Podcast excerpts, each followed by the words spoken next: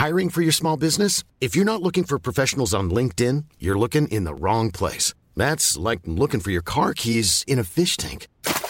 LinkedIn helps you hire professionals you can't find anywhere else, even those who aren't actively searching for a new job but might be open to the perfect role. In a given month, over 70% of LinkedIn users don't even visit other leading job sites. So start looking in the right place. With LinkedIn, you can hire professionals like a professional. Post your free job on linkedin.com/people slash people today. Le sponsor de cet épisode des couilles sur la table, c'est Ada Tech School, une formation pour devenir développeuse et développeur à la pédagogie alternative qui casse les codes et incite les femmes à coder. Et c'est important car les femmes sont encore largement sous-représentées dans le monde de la tech. Ada Tech School offre une formation unique de 21 mois, dont 12 en alternance, sans prérequis techniques ni académiques. Alors si vous souhaitez vous reconvertir dans un secteur très porteur, Ada Tech School vous attend. L'école est implantée à Paris, Lyon et Nantes. Il y a trois rentrées par an et la prochaine est le 27 mai. On nous dit qu'il reste quelques places. Ça vous intéresse? Vous pouvez postuler dès maintenant ou vous renseigner sur le site adatechschool.fr. Ada, A-D-A, Tech et School. Et en attendant, bon épisode Les couilles sur la table, épisode 27. Des hommes et des bagnoles. Dans cet épisode, on va décortiquer les liens entre masculinité et automobile, c'est-à-dire on va s'intéresser à la question de savoir comment l'univers automobile reste très genré au masculin et comment le rapport à la voiture, à la bagnole sert à se placer sur le grand échiquier des masculinités. On enregistre au Mondial de l'Auto, à Paris, au milieu de centaines de voitures flambant neuves. Les rapports entre les masculinités et l'automobile ont des conséquences très concrètes dans nos existences à toutes et à tous, sur la façon dont on se déplace, dont on utilise notre temps, et aussi sur la façon dont on joue avec nos vies. On va parler des rapports entre accident de la route et virilité.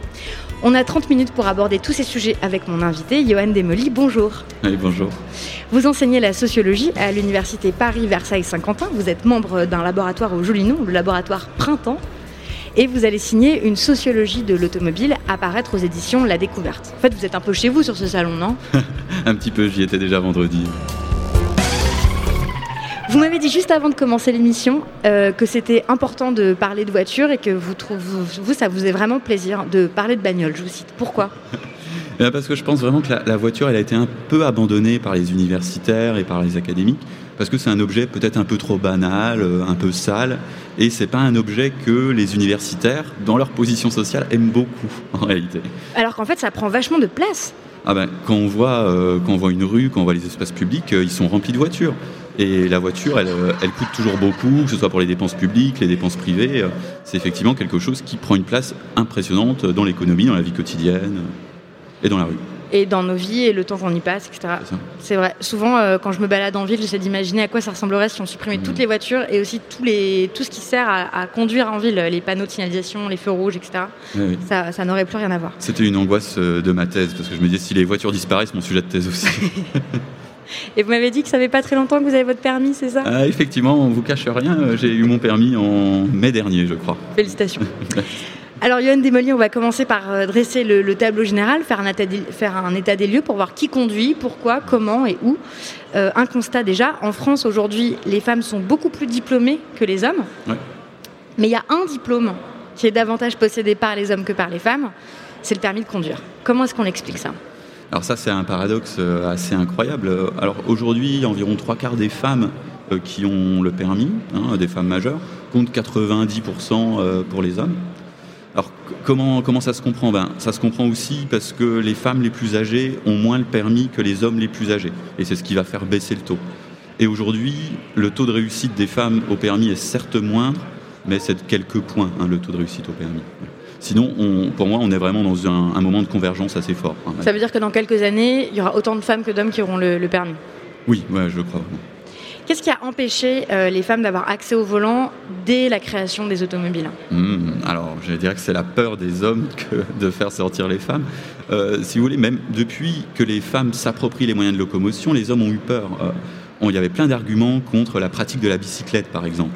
On avait peur que la bicyclette rende stérile les femmes. On avait peur aussi qu'elle les rende lubriques. Alors on ne savait pas trop ce qu'il fallait choisir parmi les, les, deux, les deux solutions. En tout cas, on a toujours eu peur finalement que les femmes sortent du monde domestique et que les femmes tardent à prendre le volant. C'est avant tout parce qu'on voulait, je crois, les conserver dans cette sphère. Euh, c'est pas anodin que la femme d'Henry Ford, euh, donc le créateur, le créateur de la Ford, T, mhm. eh bien, euh, Henry Ford lui offre pas une Ford T, mais il lui offre une Pop. Une Pop, c'est une petite voiture électrique de l'époque qui a un rayon d'action beaucoup plus faible que la Ford T. Et en l'occurrence, la Pop, c'était la voiture des femmes, parce que c'était une, voiture qui allait moins loin. Voilà. Donc très souvent, quand les femmes ont eu enfin accès à la voiture, c'était des voitures un peu différentes. Et puis c'était toujours sous la houlette euh, des hommes, hein, bien sûr, sous l'égide des hommes, c'est eux qui offraient, etc. Alors on va voir que ça a changé, mais hmm. c'est quand même euh, un domaine, l'automobile, où les différences de genre restent très marquées. Euh, en France, ça se, ça se, rattrape, mais bon, il y a encore des pays. alors là, ça fait à peine un an qu'en Arabie Saoudite, les femmes ont obtenu le, droit de conduire. C'était en septembre 2017. je rappelle qu'il y a un pays dans le monde encore où les femmes n'ont pas ce droit, c'est au Turkménistan. Euh, qui est dirigé par un, dictateur qui a réinterdit aux femmes de, conduire depuis le mois de janvier sous prétexte qu'elles cause, euh, causeraient la majorité des accidents de la route. Et euh, pour l'anecdote, il a aussi interdit à tous les propriétaires de voitures noires, vertes, rouges ou bleues de les conduire. Ils sont obligés de les repeindre en blanc. Voilà. on a fait tout un épisode sur le sujet des femmes et de l'industrie automobile, donc je vous conseille de l'écouter. C'est dans le podcast Au cœur du mondial qu'on a produit avec Binge Audio. Je vais vous mettre le, lien dans l'article sur le site internet. Euh, est-ce que les voitures conduites par les hommes aujourd'hui sont différentes de celles conduites par les femmes? Alors, pour la plupart des segments euh, médians, on va dire, euh, les, différences de sexe ne sont pas énormes. Par contre, pour les petites voitures, les citadines, les micro-citadines ou les grandes routières, les voitures de luxe, il y a des différences. quand on regarde les grandes routières, donc les, les grosses BMW, série 5, série 7, on a une très grande majorité d'hommes au volant, quasiment trois quarts. Et parlons des SUV, par exemple les SUV, c'est 80% euh, d'hommes au volant. Donc on a, euh, on a pour certains segments, pas pour tous, euh, des, des véhicules très genrés. Dans, vos articles, j'avais cru comprendre que les voitures pour femmes étaient plus légères. Enfin, les voitures, comment dire, qui étaient plus utilisées par les femmes étaient plus légères, donc aussi moins protectrices. Oui. Alors ça, c'est assez, c'est assez fou, mais les, à catégorie sociale comparable, hein, un homme cadre, une femme cadre, les voitures des femmes cadres seront euh, nécessairement plus petites et euh, plus légères. Or, puisque le poids il est, il est lié à, à la protection qu'apporte un, véhicule, les véhicules des femmes sont en général plus vulnérables. On va s'intéresser maintenant au couple, enfin en tout cas au couple hétérosexuel, au, ménage. Euh, dans un ménage propriétaire d'une voiture, qui est responsable de la décision d'achat d'une automobile? Alors, c'est des données que je connais de façon euh, secondaire, pour les, pas pour les avoir analysées moi-même, mais pour les avoir lues. Apparemment, euh, la décision serait de plus en plus euh, équilibrée. Paritaire. Paritaire. Hmm. Toutefois, ce qui est très clair, j'avais une collègue, Delphine Roy, qui avait montré que lorsque l'homme gagne beaucoup plus d'argent que la femme, le budget consacré à la voiture était d'autant plus élevé. Alors que si c'est la femme qui gagne plus que l'homme, ça ne change pas, Le budget auto bouge plus. Hmm. Euh, et euh, si il euh, y en a un qui conduit, qui va conduire? Alors ça va dépendre quand et dans quelles circonstances. Hmm. pour les trajets longs, c'est souvent l'homme qui va prendre qui va prendre le volant. pour les trajets nocturnes où on a un peu bu, là, l'homme, comme par hasard, peut prêter sa voiture parce qu'il estime que sa femme non alcoolisée est moins dangereuse que lui alcoolisé. Hmm. Bon, apparemment, il y en a qui n'estiment pas, euh, qui prennent, voilà, qui n'estiment pas toujours ça. Euh, mais aussi, vous avez sorti des statistiques sur euh, le nombre de personnes qui abandonnent, enfin qui ont un permis de conduire et qui abandonnent la conduite. Mm. Est-ce que dans ces personnes-là, il y a plus d'hommes ou il y a plus de femmes? Alors très clairement, les personnes qui ont le permis mais qui ne conduisent pas ou plus sont très majoritairement, à quasiment 80%, je crois, des femmes. Toutefois, les raisons pour lesquelles on conduit plus sont très différentes. Les hommes, c'est souvent en quelque sorte des, considérations externes, c'est la santé, c'est le retrait de permis euh, qui vont les pousser à le faire. Pour les femmes, euh, la peur, c'est vraiment un motif très important d'arrêt de, la conduite, qu'on trouve très peu euh, chez les hommes. Qui est très peu déclaré. Qui est en tout cas très peu déclaré. Et peut-être qu'en fait ils conduisent alors qu'ils ont peur, ou peut-être qu'ils n'ont pas peur, mais ils devraient. Exactement. On pas. Ok. on va hum, aussi, en lisant vos articles, j'ai réalisé que les trajets des hommes et des femmes euh, n'étaient pas, n'avaient pas du tout les mêmes caractéristiques. Mhm. Euh, est-ce que les hommes se déplacent pour les mêmes raisons que les femmes? Non, et j'ai envie de dire peut-être même de moins en moins, et c'est ça qui est un petit peu étonnant, c'est que finalement euh, la, voiture, il faut reprendre à quoi sert la voiture aujourd'hui. La voiture, c'est avant tout un outil de travail. Là, on est au salon de l'auto, on a l'impression que la voiture, c'est sympa, c'est le loisir, mais en général, la voiture, quand on la prend, c'est pour aller travailler ou c'est pour faire du travail domestique. Or, euh, depuis, euh, depuis 35 ans, depuis que les femmes accèdent de plus en plus à la voiture, ce sont les femmes qui, de plus en plus, hein, de façon croissante, doivent faire les trajets liés au travail domestique. Donc euh, faire les courses, amener les enfants, les rechercher, euh, faire des démarches administratives. Aujourd'hui, on a deux tiers des trajets euh, de travaux domestiques qui sont faits par des femmes. Alors qu'il y, y, a 30 ans, 35 ans, 81, ces trajets-là, ils étaient majoritairement masculins. Donc il y a eu une sorte de redistribution des types de trajets chez les, femmes et les hommes à cet égard. Ça, voudrait dire que les hommes conduisent plus pour des raisons de loisir ou de plaisir et les femmes plus pour le travail? Exactement, plus pour le loisir, la sociabilité, puisqu'ils sont aussi liés, euh, puisque les hommes se spécialisent souvent dans les grands trajets, donc ces trajets de loisirs prennent une place euh, assez importante. Oui, en fait, ça, j'avais pas pensé, j'avais pas pensé à considérer les, les trajets euh, euh, liés au travail domestique, enfin les trajets euh, des, femmes comme du travail domestique. Et vous, vous, reprenez une théorie hein, d'une féministe américaine qui explique qu'en fait c'est comme pour les appareils électroménagers, il y a cette idée un peu reçue qui dit que bah, l'invention de la machine à laver le linge, du frigo, du mixeur, etc., ça a libéré les femmes. Mm. Alors qu'en fait, ça a juste intensifié, alourdi le travail, parce que toutes ces tâches-là, c'était des tâches qui étaient confiées à l'extérieur et à d'autres gens. Euh, et en fait, au lieu d'employer des individus, de rémunérer des services, euh, les femmes sont devenues des ouvrières polyvalentes qui s'occupent de tâches qui étaient autrefois confiées à d'autres personnes, parce que euh, la répartition du travail domestique a quasiment pas évolué. Donc en fait, c'est pareil avec l'automobile. Ah bah c'est tout à fait, c'est tout à fait pareil. Alors avec euh, une petite euh, variation, donc son idée c'est que le progrès technique ne permet pas forcément du progrès social. Ça pour un sociologue c'est extrêmement intéressant et l'économiste y croirait assez peu. Mais finalement, imaginez euh, vous avez un aspirateur, qu'est-ce qui se passe? Eh bien ça fait que vous n'enlevez pas la poussière.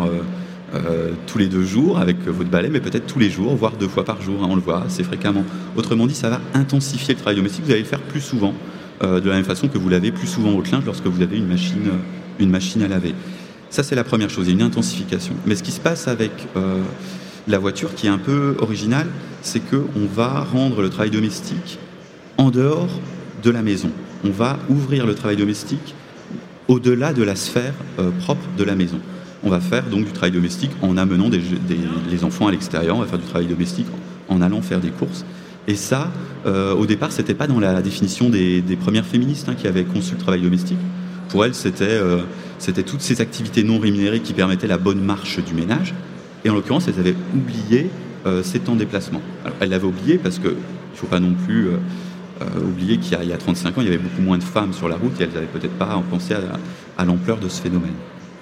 Mais, euh, mais voilà, c'est bien du travail domestique. Et, euh, donc, euh, le, fait que les femmes accèdent de plus en plus à la voiture, en fait, ça, veut dire qu'elles ont récupéré encore plus de travail. Ah, clairement. j'ai pensé à ça quand je voyais mes parents. Ma, mère n'a pas le permis de conduire, en l'occurrence. Et mon père l'accompagne nécessairement en course, puisqu'il nous faut bien quelqu'un qui puisse conduire la voiture pour faire les courses. Et en l'occurrence, ça a donné un travail domestique beaucoup plus équilibré euh, que des couples où euh, la femme a le permis de conduire. Et que se passe-t-il dans ce cas-là euh, si c'est elle qui s'en charge et seule? Très bien. Donc on a vu que l'automobile, même si ça évolue, reste un domaine très masculin. Il y a une industrie qui en a beaucoup joué, c'est la publicité. donc on va, on va écouter quelques publicités et puis on va affiner notre analyse des rapports entre automobile et masculinité en s'intéressant aux classes sociales et à l'âge. Parce que vous le savez, euh, chères auditrices, chers auditeurs, si vous écoutez ce podcast régulièrement, on parle des masculinités au pluriel parce que ce ne sont pas les mêmes pratiques et les mêmes manières d'être des hommes euh, si on est un homme ouvrier, si on est prof, si on est cadre, si on est commerçant, si on est jeune, si on est vieux, si on est blanc, si on est noir, etc. Euh, commençons par la publicité. Donc les publicitaires ont beaucoup appuyé sur l'automobile comme objet viril. la pub la plus viriliste, c'est quand même celle-ci. Euh, je ne résiste pas à l'envie de vous la faire écouter. Écoutez bien, ça date de 1993. Il a l'argent, il a le pouvoir, il a une Audi, il aura la femme.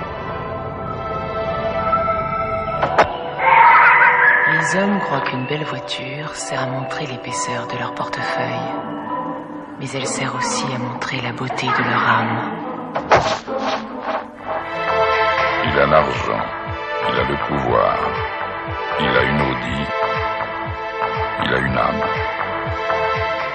Voilà, c'était une publicité pour euh, Audi. Voilà, il a, il, a, il a la voiture, il aura la femme. Euh, plus récemment, en 2010, à la. Bon, je sais pas, vous voulez peut-être euh, commenter cette, euh, cette publicité? C'est toujours édifiant, mais Ouais. je pourrais pas en dire beaucoup plus. Oui, voilà, ça parle de tout seul. Plus récemment, en 2010, à la télévision américaine, en plein Super Bowl, donc c'est un événement euh, hyper important parce que c'est la finale du championnat de, de football américain, euh, on a diffusé cette publicité. Je vais la traduire après, mais voici un extrait en version originale. I will say yes when you want me to say yes. I will be quiet when you don't want to hear me say no. I will take your call. I will listen to your opinion of my friends. I will listen to your friends' opinions of my friends. I will be civil to your mother. I will put the seat down. I will separate the recycling. I will carry your lip balm. And because I do this, I will drive the car I want to drive. Charger. Man's last stand. Vous la connaissiez pas, Johan Je la Desmolis connaissais pas du tout. Ouais, donc petite traduction. euh, donc c'est un homme hein, qui parle face caméra et qui euh, ça dure plus longtemps que ça, mais qui fait une liste de tout ce qui, en fait, de tous les renoncements euh, qu'il fait apparemment. tout ce à quoi il renonce dans sa virilité. Donc il dit Je dirais oui quand il faudra que je dise oui.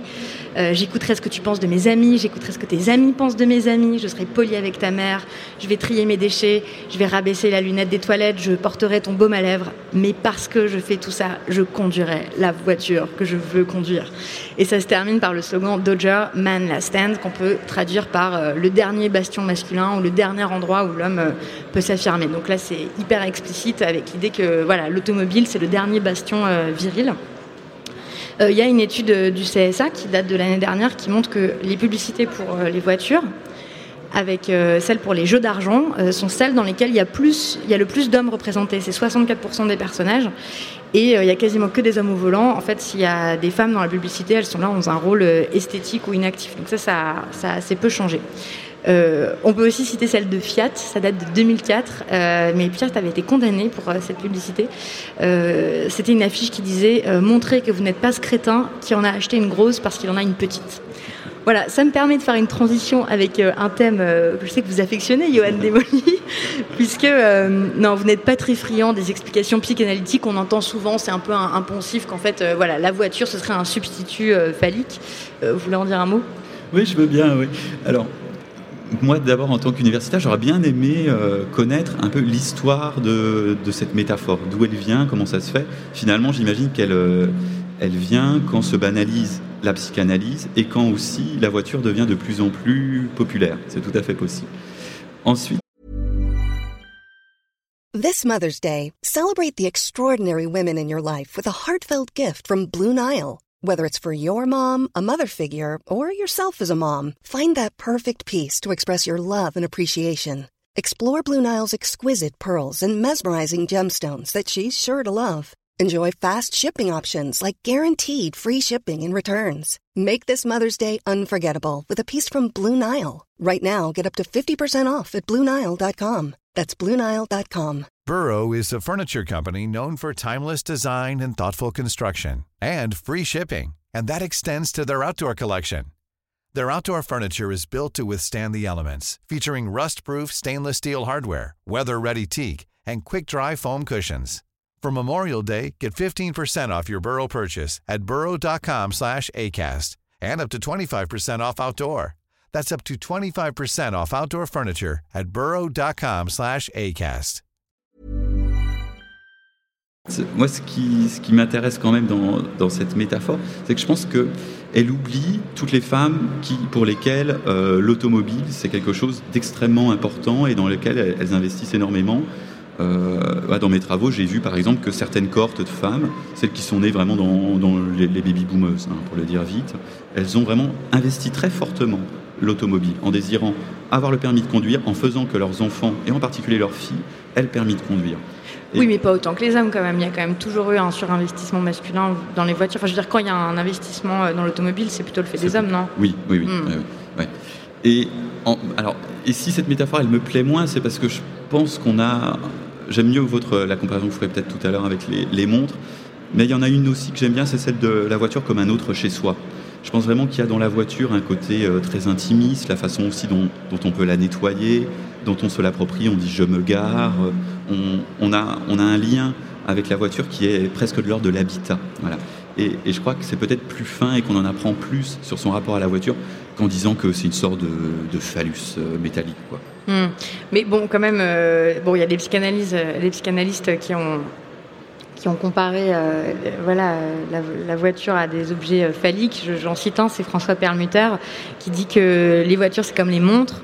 Euh, c'est des objets très chers que tout le monde ne peut pas s'offrir et euh, que les moteurs des montres ou ceux des voitures euh, peuvent éventuellement fonctionner beaucoup mieux que qu'un qu sexe d'homme. Voilà. c'est pour ça qu'il y aurait une fétichisation euh, des voitures ou des montres. Bref. Euh, les études sociologiques euh, montrent aussi qu'être un homme et aimer les voitures, ça n'a pas le même sens selon les classes sociales, et même les classes sociales où aimer les voitures et être un homme, c'est assez dévalorisé. Est-ce ouais. que vous pouvez nous, nous expliquer euh, comment le goût ou le dégoût des voitures sert à se placer sur l'échiquier des, des masculinités? Oui, alors pour ça, c'est vrai qu'il faut faire un, tout petit détour par Bourdieu qui nous dit que comment on se positionne euh, dans la société, bah, c'est pas unidimensionnel, il n'y a pas une échelle que l'on monte, mais c'est plutôt bidimensionnel, c'est-à-dire que on, est, euh, on a plus ou moins de capitaux culturels, économiques. Euh, une profession libérale a beaucoup de ces deux capitaux, un ouvrier non qualifié beaucoup moins.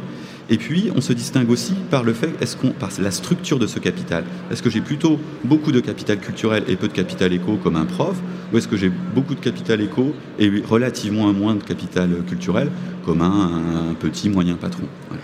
Et ce que nous dit, euh, ce qu'on peut voir hein, chez, chez Bourdieu aussi, c'est que aimer la voiture, ça se passe plutôt là où il y a plus de capital économique que de capital culturel. Euh, moi qui évolue dans un milieu universitaire, ça, je le vois très clairement, c'est un milieu où euh, parler de voiture a pas énormément de sens. Hein. Qui, qui, parle de, de, de, voiture Eh bien, ce serait plutôt ces milieux économiques dont on est un peu loin ou ces hommes des classes populaires. Oui, donc euh, par exemple, quand on est un, un, un, petit patron, un moyen patron, on, met plus, aussi on dépense plus d'argent dans l'automobile, non?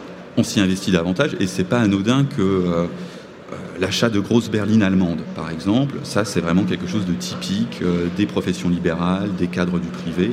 C'est un phénomène qu'on retrouve euh, vraiment très marginalement chez les, les, cadres du public, qui peuvent pourtant avoir des, des niveaux de rémunération qui sont euh, parfois pas équivalents, mais, mais, pas si loin en réalité. Euh, selon l'âge aussi, le goût pour la voiture n'est pas le même. Quelles sont les différences que vous observez chez les jeunes hommes, les hommes plus âgés? Oui.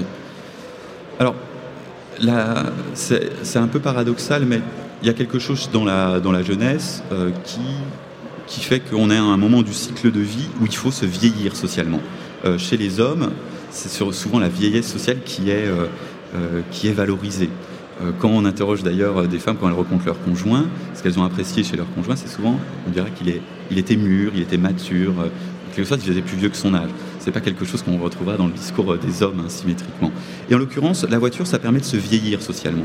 Et ça permet de se vieillir socialement pour des catégories qui finalement n'ont pas beaucoup d'autres ressources à valoriser euh, que ce moyen-là. C'est quoi avoir une voiture? C'est dire je suis autonome, alors parfois même que je vis chez mes parents, mais je peux au moins avoir un, petit lieu à moi, et c'est pour ça que j'aime bien la métaphore du domicile, euh, parce que je peux, euh, je peux en quelque sorte mener une vie d'adulte. Voilà, c'est un des, un des rites de passage qui reste pour ces individus qui n'auront pas le service militaire, qui n'auront pas, qui n'auront pas le bac, qui n'auront pas le mariage, qui n'auront pas donc tous ces petits rites que euh, le permis euh, garde encore, voilà, garde encore cette signification. Est-ce que c'est dans ce sens-là qu'on peut analyser le, la pratique du tuning, par exemple? Ah ben assez clairement, je crois vraiment que le, le, le tuning, alors il y, y a, cette dimension-là, et il y a aussi une dimension de, de capital technique quand même, de, de mise en œuvre de certaines compétences euh, qui, qui, sont euh, dévalorisés par toute une autre partie de la société, parce que les goûts des uns, c'est toujours les dégoûts des autres. Bah, les goûts, en plus, les goûts des classes populaires, c'est toujours euh, ce, qui est, ce dont on peut se moquer. Euh, ce qui est, enfin, il y a quand même un processus de domination euh, sociale très fort. Donc le tuning, c'est vrai que c'est vraiment, euh, on, on s'en moque volontiers, quoi. Oui, oui. Et on s'en moque volontiers parce que c'est un goût de jeunes hommes des classes populaires, donc à la fois ces classes laborieuses et peu dangereuses. Bah, je voudrais qu'on parle, enfin vous dites peu dangereuse, mais en même temps euh, c'est aussi euh, des classes dont euh, on essaie de contrôler les, les, comportements sur la route avec le, le, permis probatoire, des réglementations spécifiques pour les jeunes. Oui. ce qui me permet de, de parler de, de, sécurité routière et de mortalité sur la route. L'année dernière, il y a 3684 personnes qui sont mortes sur les routes en France. Ça fait presque 10 personnes par jour. Et 83% des auteurs de ces accidents mortels sont des hommes. Alors, sur la route, qui est le plus dangereux? Est-ce que ce sont les hommes ou est-ce que ce sont les femmes? Ah, bah, Ça, je crois qu'on peut y répondre euh, clairement. Hein. Ce sont les hommes qui, aujourd'hui, euh, sont les plus dangereux sur la route. Très clairement. Donc, euh, donc cette phrase super cliché qu'on a tous entendue, voilà, que femme au volant, danger au tournant ou mort au tournant, je sais pas quoi, c'est complètement faux. La compétence des femmes au volant, c'est un cliché. Ah, tout à fait. Et puis, comme la plupart des, préjugés, ils ont une fonction sociale et c'est de tenir les, les femmes hors du volant aussi. Ça veut dire femmes au, volant, mort au tournant, qu'est-ce que ça veut dire? Ça veut dire que ben, les femmes sont mieux dans le monde domestique, hmm. clairement. Euh, alors que, encore une fois, euh, ce sont les, hommes qui sont le, plus dangereux quand ils sont au volant. Ils ont deux à trois fois plus de, risques. Quand, on est, quand vous êtes conducteur, vous avez deux à trois fois plus de risques de mourir lors, d'un accident de la route que si vous étiez euh, conductrice. Est-ce que c'est parce que les hommes conduisent plus? Non. Non, les hommes, ils conduisent environ 20% de plus. Donc on devrait, avoir un écart de 20 points de pourcentage entre les taux de mortalité, c'est pas le cas. Même si les hommes conduisent euh, plus souvent la nuit que les femmes à cause d'horaires décalés, par exemple, ce sont des trajets particulièrement dangereux. Et les trajets euh, domicile-travail des hommes sont un peu plus longs euh, que ceux des femmes. Et ce sont des trajets où, ben, évidemment, on peut trouver la mort. des trajets routiniers en fait. Voilà, c'est des trajets quotidiens et c'est la majorité des trajets, donc c'est la majorité des trajets mortels. Mais est-ce que ces deux différences-là suffisent à expliquer la différence de mortalité? Non, non, non, non, jamais. Non, non. Euh, quand on fait vraiment une analyse toute chose égale par ailleurs, en tenant en compte des spécificités des mobilités des unes et des autres, on ne peut pas expliquer ce différentiel. Donc, euh, on sait que euh, la cause principale des accidents mortels, c'est soit la vitesse excessive, euh, soit le, non-respect des règles, soit l'abus d'alcool. est-ce, que, est que pour vous, la, culture virile favorise les accidents? Ah oui, clairement, la, voiture, de toute façon, depuis ses, débuts, hein, est considérée comme un, engin d'exploit sportif, un, véhicule où justement on peut on peut mettre à l'épreuve sa virilité, euh, conduire vite, euh, conduire euh, dangereusement, faire des queues de poisson. oui, effectivement, c'est une, forme de culture virile. Ensuite, j'ai envie de, faire le pari aussi qu'il n'est pas anodin, que ce n'est pas n'importe quels jeunes gens et quels jeunes hommes hein, qui se tuent au volant, c'est des jeunes hommes de classe populaire. vous avez globalement 22% des tués qui sont des ouvriers et qui sont majoritairement des jeunes ouvriers alors qu'ils constituent 14% euh, de, la population. Donc il y a une très nette surreprésentation des jeunes ouvriers. Alors, moi, mon Pourquoi les jeunes ouvriers meurent plus que les autres sur la route? Eh bien, en fait, quand on regarde, moi, quand je vois ces chiffres-là, euh, ce sont les mêmes que ceux du suicide. Pour 4 euh, morts sur la route, 3 sont des hommes. pour 4 suicidés, 3 sont des hommes. J'ai envie de, faire l'hypothèse que lorsqu'on se suicide, hein, Durkheim le disait déjà, que c'est souvent par manque d'intégration ou euh, donc par des difficultés euh, d'intégration familiale, de, trouver une conjointe, difficulté de trouver un emploi, etc. Et c'est pas anodin que ce soit le groupe ouvrier qui est le plus vulnérable à ces défauts d'intégration euh, qui se tue au volant. ces, ces petits, ces, enfin, ces, accidents, pour moi, peuvent aussi se concevoir. Il faut jamais se concevoir, je crois, les, malheurs individuels comme étant purement idiosyncrasiques. Euh, les malheurs individuels sont souvent... c'est-à-dire euh, dus à des comportements euh, individuels. Individuels uniquement. Et voilà, donc c'est pas que parce que un tel est, aimerait est alcoolique ou je sais pas quoi. En fait, tout ça, ça a des, ça a des causes sociales, collectives. Exactement. Et en l'occurrence, ce sont des voilà, tous les, les, malheurs individuels sont aussi des malheurs collectifs et sont des histoires sociales. Et en l'occurrence, je crois que cette surmortalité routière des, des jeunes des classes pop, euh, c'est aussi euh, symptomatique de la crise du monde ouvrier. Bon, il y a un article de Mathieu Grostet là-dessus que je vais mettre sur le site sur la surmortalité euh, masculine ouvrière. je voudrais citer quand même quelques, quelques chiffres hein, sur la différence de comportement au volant des, hommes et des femmes. les, hommes sont 23% à ne pas respecter les distances de sécurité et déclarent qu'ils voilà, ne respectent pas les distances de sécurité. C'est seulement 15% de femmes. Et euh, ils sont deux fois plus nombreux à, prendre volontairement des risques sur la route, à prendre le volant, par exemple, après avoir un peu bu. C'est 13% des hommes contre 7% des femmes. Donc euh, c'est vrai que peut-être en changeant, euh, peut-être une des solutions pour réduire la mortalité, ce serait de promouvoir d'autres modèles de, masculinité. Oui, assez clairement. Alors, il y, a, quelques années, il y avait eu des, campagnes de prévention contre le, risque routier, où on essayait de, désigner et de montrer qu'il s'agissait souvent de jeunes hommes. Mais en l'occurrence, euh, pensez à ces pubs, on les voit souvent faire la fête, on les voit souvent euh, dans des lieux de convivialité. On ne pense pas que aussi ces morts sur la route, ces jeunes hommes, ne sont aussi dans des difficultés d'intégration fortes. Et on a une image qui est assez faussée euh, de ce qui a causé l'accident Oui, c'est ça. Ou dans quel contexte euh, ça a eu lieu Voilà, dans quel contexte social. On arrive à la fin de cet épisode. Euh, pour terminer, Johan Desmoli, quelle est l'œuvre artistique que vous avez envie de recommander? Ah, Alors, je pensais, quand vous m'avez posé la question, à, Albert Cohen et à Belle du Seigneur. J'aime beaucoup ce moment où Solal explique toutes ces babouineries à, Ariane en, essayant de, finalement de déconstruire lui-même sa propre séduction. Et, euh, je crois que c'est ce qui touche finalement euh, l'héroïne, qu'il affiche à la fois euh, ses, attributs masculins, mais qui sache aussi s'en moquer. Et, et, quand je relis ce passage aujourd'hui, moi je pense à la, à la postface qui est bizarre de la domination masculine. De Pierre, Bourdieu. Donc là, vous parliez de Belle du Seigneur, qui a un roman qui date de 1968, d'Albert Cohen. C'est ça très beau roman. Euh, oui, incroyable. Incroyable roman, c'est vrai.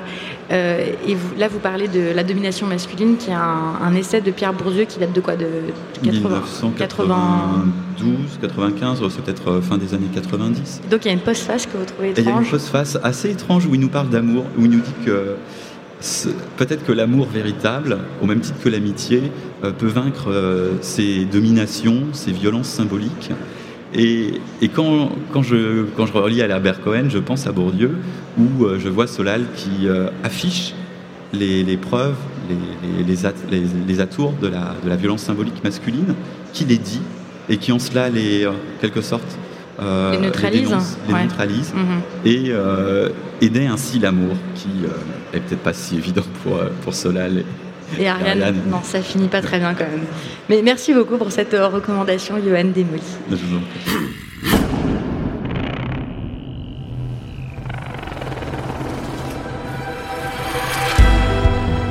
C'était le 27e épisode des Couilles sur la table. Merci beaucoup de l'avoir écouté. Les Couilles sur la table, c'est un podcast euh, consacré aux hommes et aux masculinités, produit par Binge Audio. Quentin Bresson s'occupe du son, Camille Regache de l'édition. Vous pouvez retrouver tous les épisodes précédents des Couilles sur la table sur le site de Binge Audio, b i n g e et sur toutes vos applications de podcast. Vous allez voir, on a parlé de plein de sujets liés aux hommes et à la virilité. On a parlé de l'amour dans les cours de récréation. On a parlé de l'éducation des soldats pendant l'Antiquité. On a parlé d'orgasme et d'orgasme prostatique. On a parlé des harceleurs au travail et des conjoints violents. Bref, on s'applique à montrer qu'on ne naît pas homme, on le devient. Si cet épisode vous a intéressé, que vous avez appris des choses, eh bien parlez-en autour de vous, euh, à vos amis et sur les réseaux sociaux aussi, ça nous aide beaucoup à nous faire connaître. Merci beaucoup et bonne route. Merci. Binge.